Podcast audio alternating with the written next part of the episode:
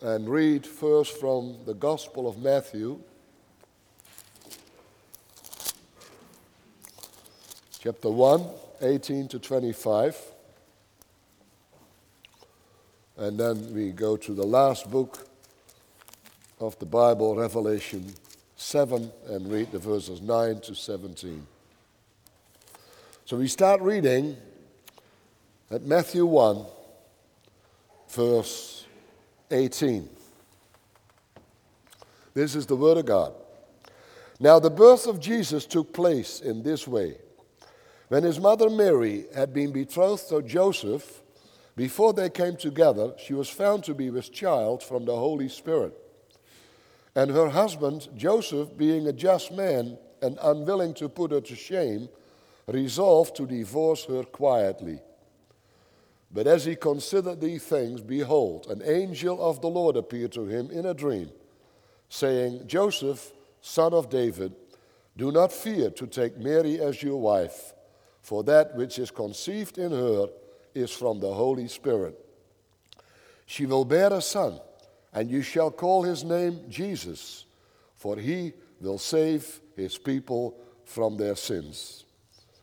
All this took place to fulfill what the Lord had spoken by the prophets Behold, the virgin shall conceive and bear a son, and they shall call his name Emmanuel, which means God with us. then Joseph woke from sleep, he did as the angel of the Lord commanded him. He took his wife, but knew her not until she had given birth to a son, and he called his name Jesus. Now we go to Revelation 7 and read the verses 9 to 17.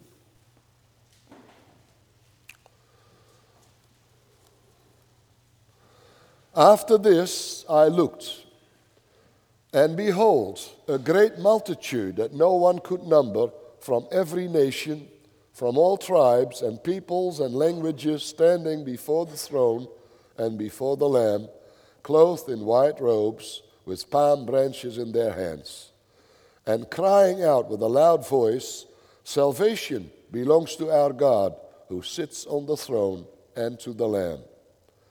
And all the angels were standing around the throne and around the elders and the four living creatures. And they fell on their faces before the throne and worshiped God, saying, Amen, blessing and glory and wisdom and thanksgiving and honor and power and might be to our God forever and ever. Amen. Then one of the elders addressed me, saying, Who are these clothed in white robes, and from where have they come? I said to him, Sir, you know. And he said to me, These are the ones coming out of the great tribulation. They have washed their robes and made them white in the blood of the Lamb. Therefore, they are before the throne of God and serve him day and night in his temple, and he who sits on the throne will shelter them with his presence.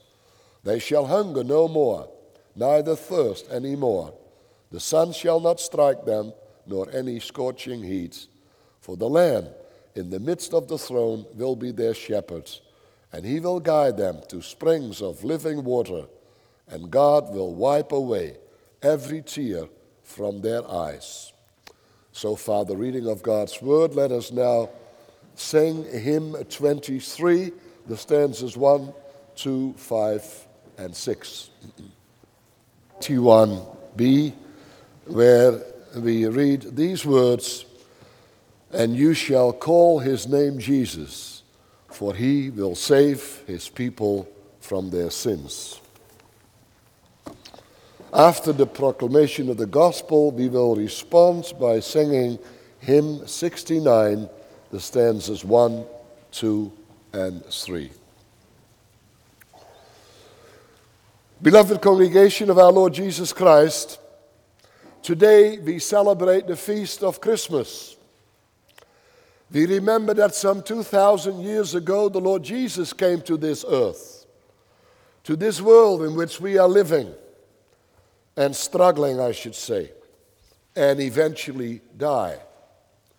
He came as a true human being, exactly like us, and yet completely different at the same time. Because he was without sin and he remained God. That's why he is called Emmanuel, God with us. God with us, beloved. For that's what Christmas is all about. It's a giant step forward in the history of God's salvation. It's the fulfillment of that age old promise that Satan would be defeated and sin overcome, so that the perfection of paradise is regained, in which God and man will live together in a communion of love and holiness. Oh, true, Christmas is not the end. There's much more that needs to happen before this perfection will be restored. But Christmas is and remains the beginning of God's final offensive in the struggle against sin. Christmas is the guarantee that nothing will be able to prevent the fulfillment of His counsel. For Christmas tells us that the babe of Bethlehem will save His people from their sins. The babe of Bethlehem, who received the name Jesus, that is Savior, Oh, sure, he's also the son of David. That's even emphasized in the gospel narratives. And that shouldn't surprise. For the Lord had foretold that the coming Redeemer was of royal blood. He's not a usurper. He didn't come to fight Satan as a guerrilla either, but he was appointed by God. He came as the promised Messiah, the legitimate heir of the kingdom of God. And that makes everything so certain and so sure, brothers and sisters. That's why Christmas is such a blessed event. For centuries, God's people had longed for Jesus' arrival. In every age, those who loved the Lord had prayed that his promised salvation might come. And that's what happened in due time. Then the Savior was born to fulfill his mission to bring about the greatest blessing you can think of by defeating the realm of darkness, the prince of this world, the powers of sin and dissolution, in order to bring the kingdom of God to this world, and so to give salvation to sinners. That's what Christmas is all about. It's not a romantic event that allows you a brief respite in a world going crazy. It's neither a time of goodwill and cheer that calls you to put your best foot forward. That's what millions make of it. It revives their hope for world peace and their faith in the basic goodness of people. An innocent baby bolstered their dreams for a great future. And so it's an ideal time for some religious introspection that strengthens their conviction that God loves all people. But that's not the case at all, beloved. Christmas has nothing to do with romanticism, and neither does it allow you to become nostalgic, and even less does it speak of a prosperous future for this world. Christmas, first of all, reminds us of our sins, brothers and sisters. Oh, I realize that sounds ridiculous to many. Fancy bringing such morbid thoughts forward on a day like this, they say. But no matter how people holler, and never mind how Christmas is proclaimed to be a time of optimism and high hope, that will never be realized until we first and foremost see the coming of Jesus occasioned by our sins. Also, your sins and my sins. For without those sins, there would have been no need for Christmas. And without God's righteous anger on those sins, Jesus could have stayed in heaven. And that's why we can only celebrate his birth when we look at it from this angle. Here you cannot be a spectator. Here you can't lose yourself in optimistic daydreaming either. Christmas calls for faith. Here you are only blessed then you confess your sins and believe in the only name given under heaven by which a man must be served. And so I proclaim to you the gospel which is contained in the name of Jesus, and we will see the contents, the certainty, and the beneficiaries of this gospel. Jesus came to save, brothers and sisters. Let's put that first. That is the gospel. The good news which the church must proclaim. Oh, yes, there's more, much more. The Bible also tells us that Jesus came to reveal what lives deep down in every person's heart. Christmas also shows up the hatred against God and His Word. Psalm 2 tells us that Jesus rules over everything and that He will defeat His enemies, consign them to everlasting perdition when He returns as judge, when this world will grind to a halt on the last day. But never mind how true all of that is, when it comes to Jesus' main mission, it is that he saves us from our sins. And that profound biblical truth immediately defines the borders that must govern our celebration of Christ coming into this world. For as you know, we are not the only ones that rejoice in Christmas. Our Western society is also excited about this event. And I'm not only thinking about the lights and the carols, the dinners and the presents and all the other things that come with it, but I'm thinking especially of the religious expectations that run high at this time of the year. For what do most people think of when it comes to Jesus? Even when they have no time for him during the rest of the year. Well, the babe of Bethlehem evokes their dreams for world peace. The nativity scene, with its innocence and romance, is an ideal picture of what every human being longs for. Whether they call themselves Christians or not is almost irrelevant. Even atheists have no trouble with Jesus, provided he's willing to stand for what they are after. And so you witness a lot of hype and activity around Christmas. For Jesus is claimed by all kinds of movements and ideals to embody what their followers believe. Some see in him the man who is against the establishment, the underdog, who's not afraid to fight against the status quo. Others hail him as the perfect example of what love and goodwill stand for. Others again see in him the liberator of the poor and the disadvantaged or the freedom fighter who takes on the capitalists, or a kind of Santa Claus who loves everybody and never gets angry. But none of these fits the picture the Bible gives of him. All of them are nothing but a Jesus adapted to personal taste and preferences. For what do we learn from our text? What was, why was Joseph told to call him Jesus? For he will save his people from their sins. That's why. That's the mission God sent him to this world for. And what does the word save presuppose? What else but that we are lost? What else but that every human being is held in bondage? What else but that the whole world stands guilty before a righteous God? And if nothing was going to happen, would disappear into eternal condemnation.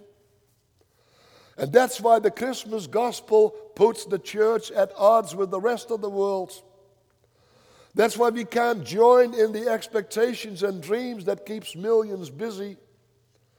That's not the ornaments and the lights as such, nor the dinners or the family visits. But it's because man refuses to admit that he needs to be saved from his sins. oh, there's no opposition to the word safe as such. Almost everybody will agree that there's a lot we need to be saved from. Our world has a whole list that screams for attention in this regard poverty, discrimination, violence, wars, crime, and you name it. And if you want Jesus to inspire you, well, you're more than welcome. But don't mention his name in connection with sin.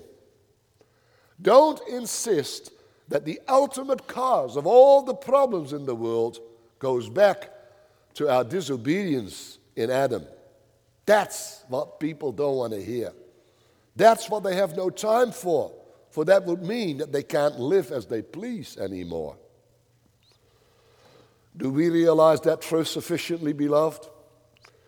Are we convinced that at the bottom of all the misery and all the tensions of life, it is sin that's the culprit? And they're not sin as a generic matter or as an abstract truth, but also your sins and my sins. For what has been the problem since our first parents disobeyed God? How come that the perfection of the beginning was lost? What's the reason that no matter how we toil and exert ourselves, many will never enjoy the peace for which he hungers and the joy for which he longs?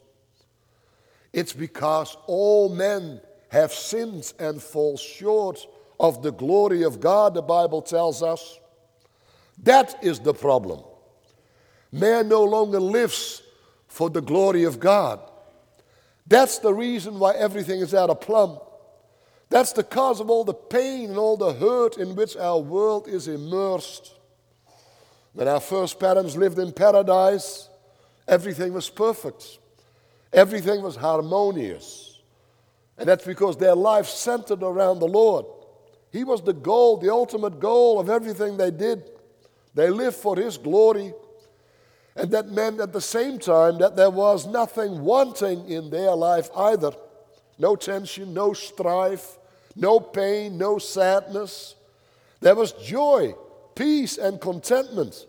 Yes, our first parents enjoyed perfection in communion with God and each other. But when they disobeyed, when they knowingly transgressed God's holy commands, they opened the floodgates of strife and disharmony.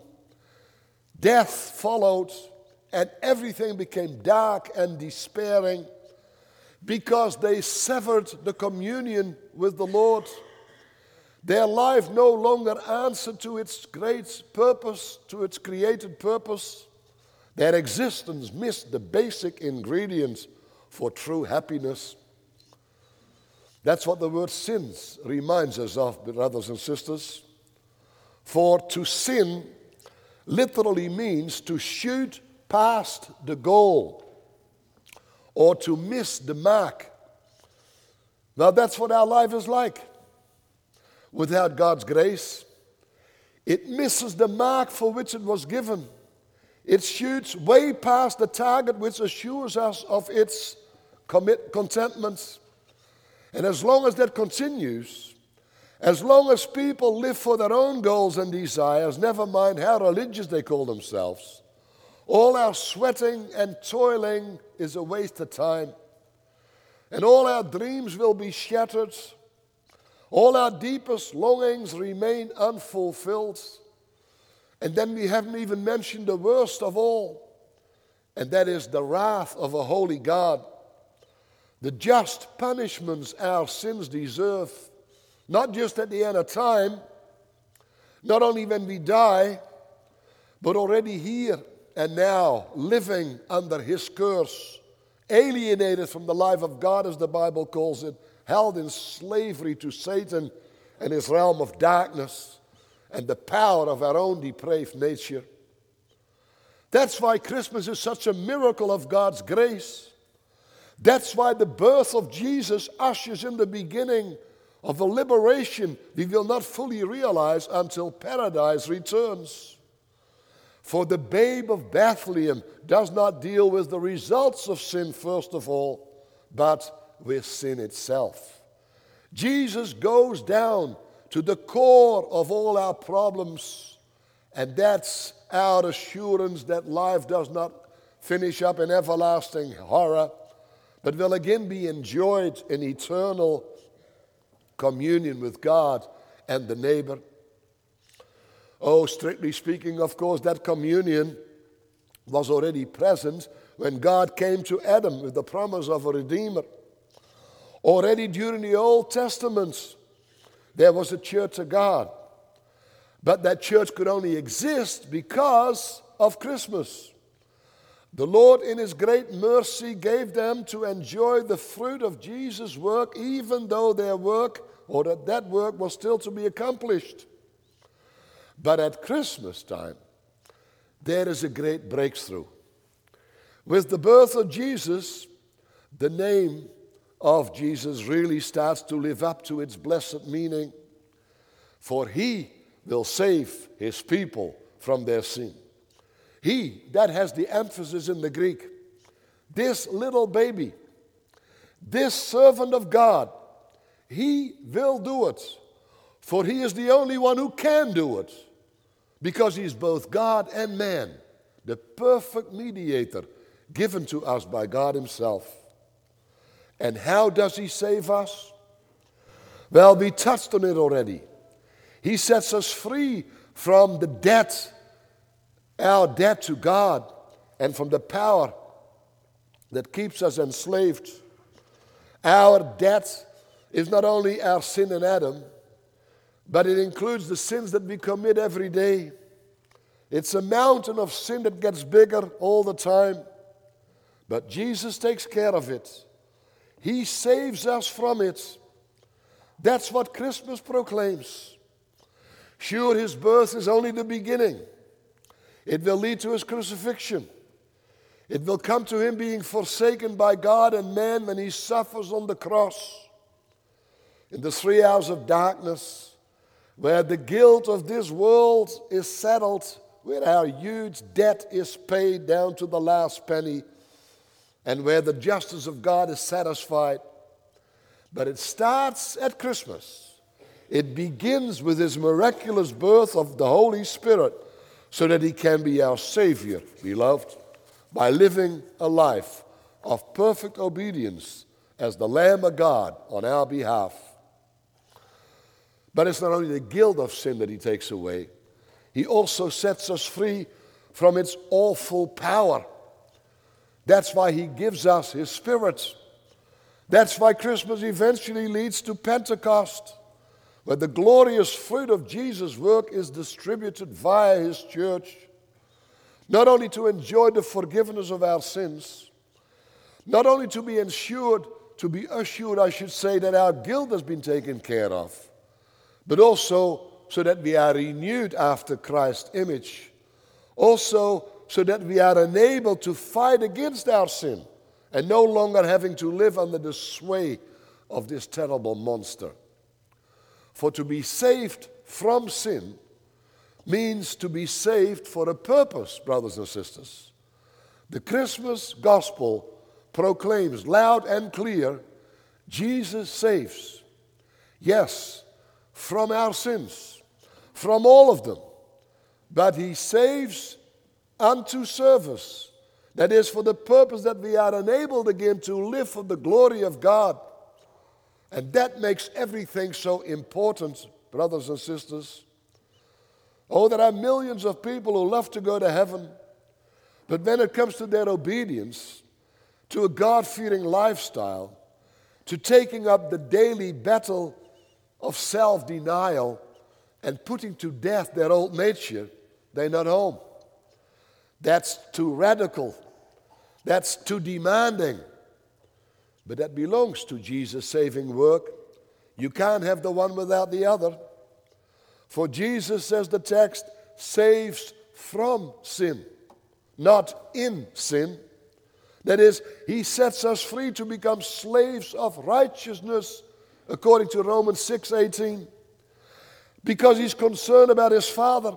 It is his glory which he seeks first of all. And that's why we may never separate his blood and his spirit, brothers and sisters. That's why forgiveness and renewal always go hand in hand because he saves completely and totally. Oh, yes, the full benefits of Christmas are dependent on the other redemptive events in our Savior's life. Also, here the Lord works progressively. But Christmas assures us that Jesus' saving work will reach its perfect goal, so that all who trust in Him may know that their guilt is gone and their slavery has come to an end. Shall we not forget the core of Jesus' saving work, beloved? We live in a world where the ravages of sin are widespread, and they don't leave us alone either. But the danger is not imaginary, that we become more concerned about the results than about the cause. We all like to live in peace. We don't like problem, problems. We recoil at death, and we hope that illness and other adversities will pass us by. And if they don't, if we suffer setbacks or strife or pain or any other difficulty, we sometimes start to wonder. And our faith is severely tried.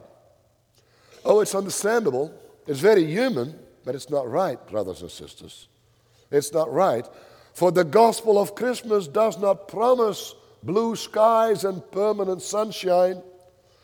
Jesus does not save from poverty, suffering, illness, pain, or any other adversity necessarily.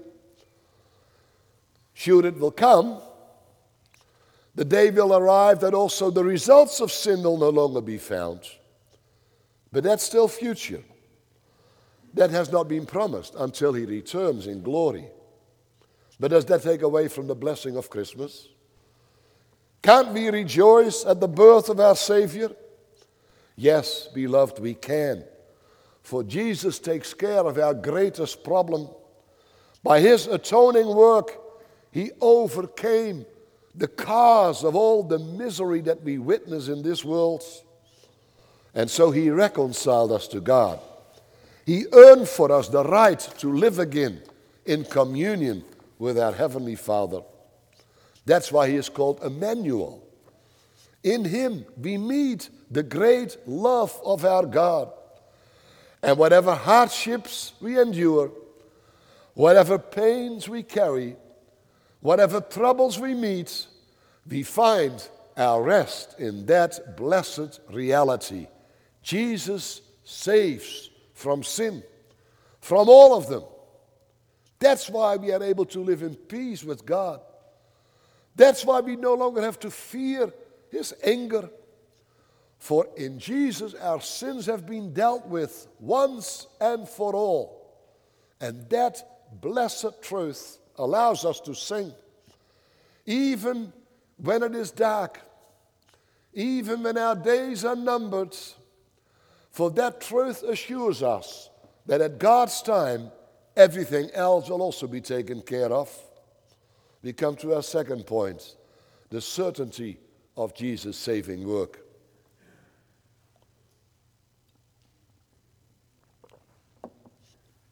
Is this really true? Does Christmas allow us to live in communion with God again? Is He no longer angry, uh, angry at us?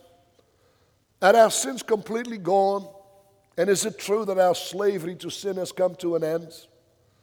That we are no longer controlled by our old nature because the Spirit of Christ rules the hearts and the lives of the believers?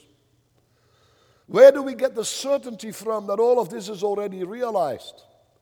That believers may live from the joyous truth that everything has been taken care of and that we may live again in sweet fellowship with God. No, brothers and sisters, we're not going to dismiss these remarks as if this is the voice of unbelief speaking. There's also a kind of faith that is too easily taken in with the promises of God. A faith that does not give sufficient weight to the reality of sin and its destructive results.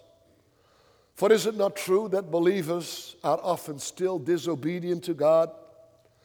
And does the power of sin not still assert itself in their life?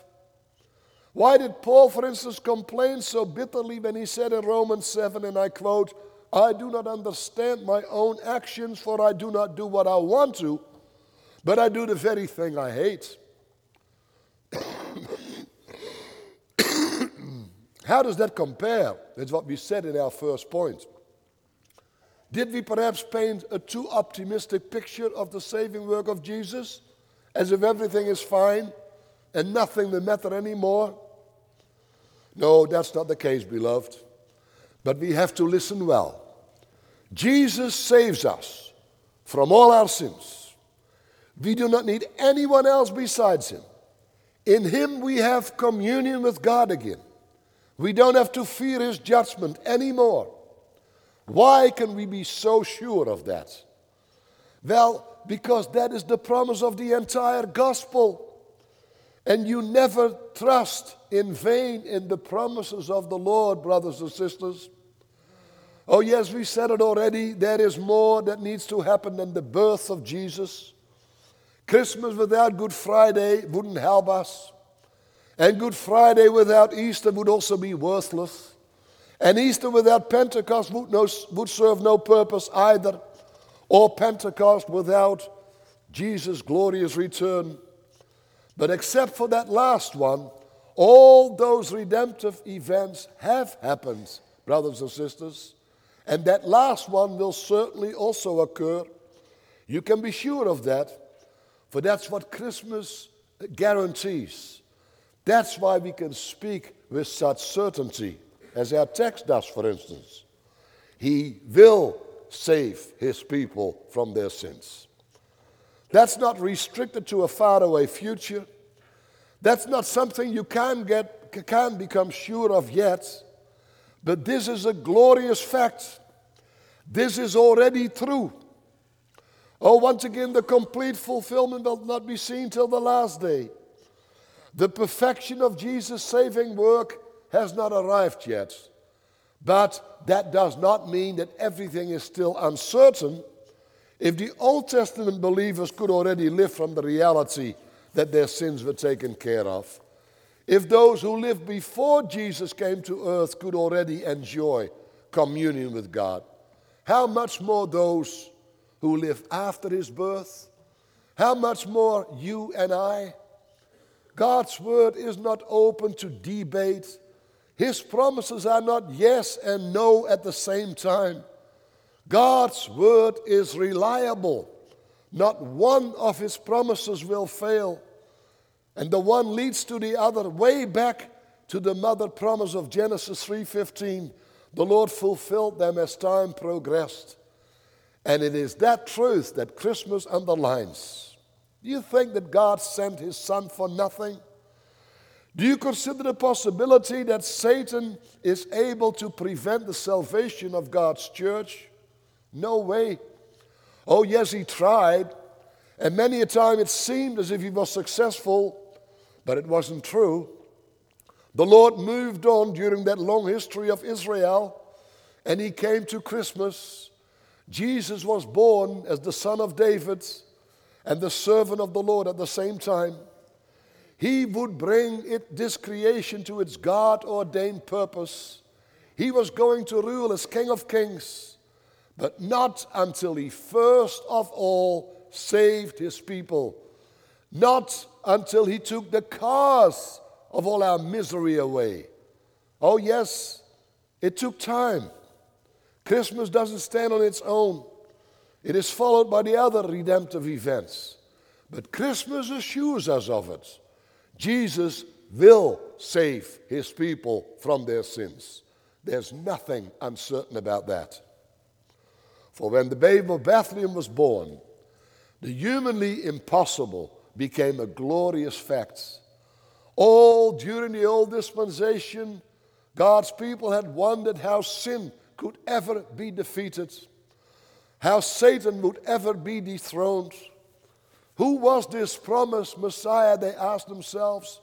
What kind of a person would he be? Was there anybody who could pay for man's sin and deliver them from God's curse? Anyone who could satisfy his holy justice and restore the perfection of the beginning?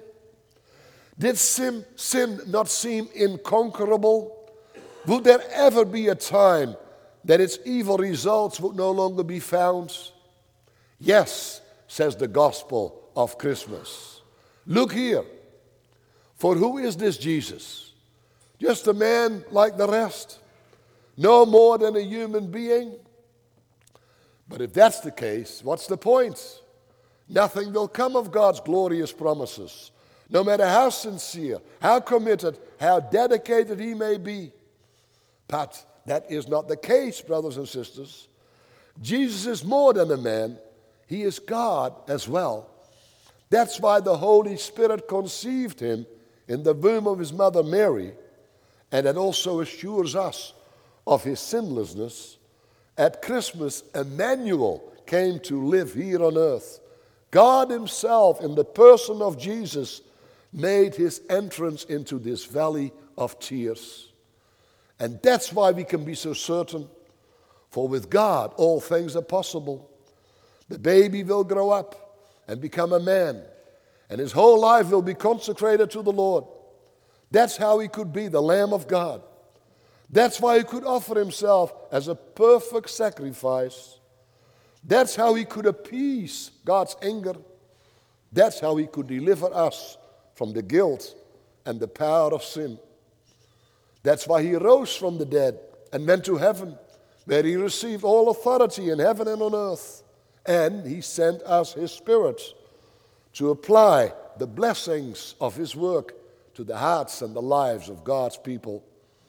Oh, true Christmas was only the beginning. But just as a bud will come to bloom and a sapling will grow into a tree, so Christmas assures us that Jesus' work will reach its goal. There's nothing uncertain about it. But what about the power of sin then? And what about our guilt? Don't God's children often have trouble with that? Don't we all have doubts at times when sin gets the better of us? When we fail so miserably to live righteous lives? Which believer would deny that? Which child of God never struggles with these thoughts? But no matter how true that may be, it does not discount the certainty of Jesus' work. Why else can people sing in this difficult life? How is it possible that they are at peace in the face of death? Why do believers take up the battle to fight against their sins every time again? Oh, perfection has not arrived yet. Jesus' saving work continues as long as we live. But the fruits can already be seen and enjoyed. No, not everywhere. And not in everyone either for Jesus will save his people from their sins. Our last point. And who are they? Oh, if you look at it from God's angle, the answer is obvious. They are the elect. It includes all the men and women, all the boys and girls whom God chose to save way back in eternity already. But that's not the answer we are looking for this morning. Not because it's not important, it is. Because it tells us how certain and how sure our salvation is. But let us look at this truth from our side, from what we can see and notice, or better, from what the Bible also tells us about these people. Are they all who belong to the covenants? Or all who belong to the church as we see it? No, brothers and sisters, that's not the case.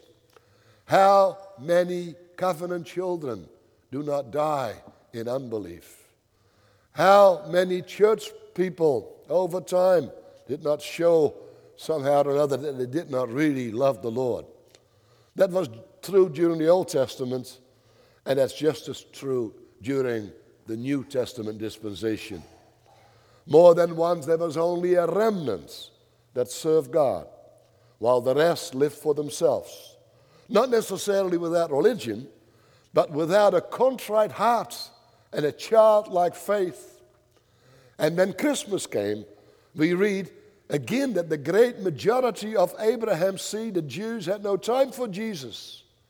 That's why Jesus said to them, You do not believe in me because you do not belong to my sheep.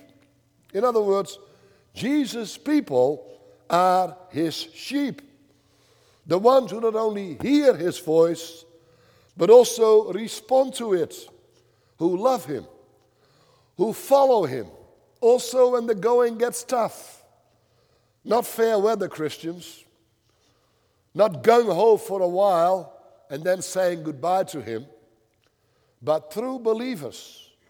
Or if you prefer it in the words of Article 28 of the Belgic Confession, the one and universal, the one and universal Church of Christ, and now I quote, is a holy congregation, an assembly of the true Christian believers who expect their entire salvation in Jesus Christ, are washed by his blood and sealed by the Holy Spirit. These are the people Jesus saves. These alone. No, brothers and sisters, that does not mean that we slight the covenants, Even less that we are left to our own subjective feelings in this regard. When the gospel is preached, all who hear it are sincerely addressed. And the promise of salvation is a reality under which all covenant people may live. But if that promise is ignored or rejected, it will turn against us. If we trust in our descent or in the mere fact of our baptism or in our church membership or whatever else, as if that's sufficient, we ought to take the words of John the Baptist to heart then he said to the Jews, Don't presume to say to yourselves, We have Abraham as our father. For I tell you that God is able from these stones to raise up children of Abraham. And the Apostle Paul said, For he is not a real Jew who is one outwardly, nor is true circumcision something external and physical. He is a Jew who is one inwardly, and real circumcision is a matter of the heart, spiritual and not literal. In other words, Jesus saves those who believe and no one else. Does that make them supermen and women? Is this reserved for the spiritual elite? The ones who stand way above the rest? No, brothers and sisters. Not at all. For what is the difference? the difference between believers and non believers, between those who are saved and those who are not. It's not that the last ones sin while the first ones don't. It's neither that the first speak about the Lord Jesus while the others never mention his name. no, the difference is that believers love the Lord Jesus. And with all their sins, Go to Him, not only to be forgiven, but also to be renewed. The difference is that believers take pains to walk in God's ways and not in their own. Oh, yes, they do it with many shortcomings. Their faith may often be weak. and sometimes they may even despair as to whether they're able to go on. But they do. They still sin, that's true, but they cannot live in sin anymore. It gets them down, it robs them of their peace and their joy. And that's why they repent and flee to Christ and love the gospel. They can't get enough of the grace and the mercy of God, and they long for perfection. They feel like strangers in this world. They look forward to the day that the Lord Jesus will return and they love their brothers and sisters, all who believe in the only Savior. Oh, the babe of Bethlehem has since long gone to heaven. Now he sits in his Father's throne. But his saving work continues. From every tribe and nation, he gathers his people, all who come to him in humble faith, and he sets them free free from that stifling yoke of sin, and He empowers them to live again for God's glory.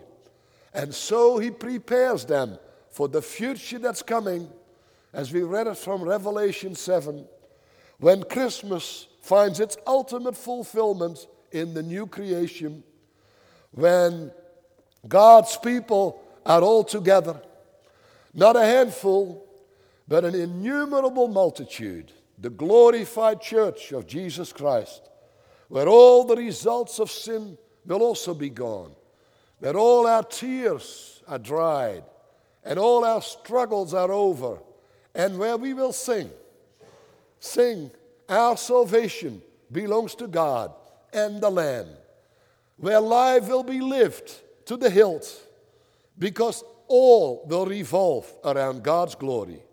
After all, that is the reason and the contents of the Christmas gospel. Amen.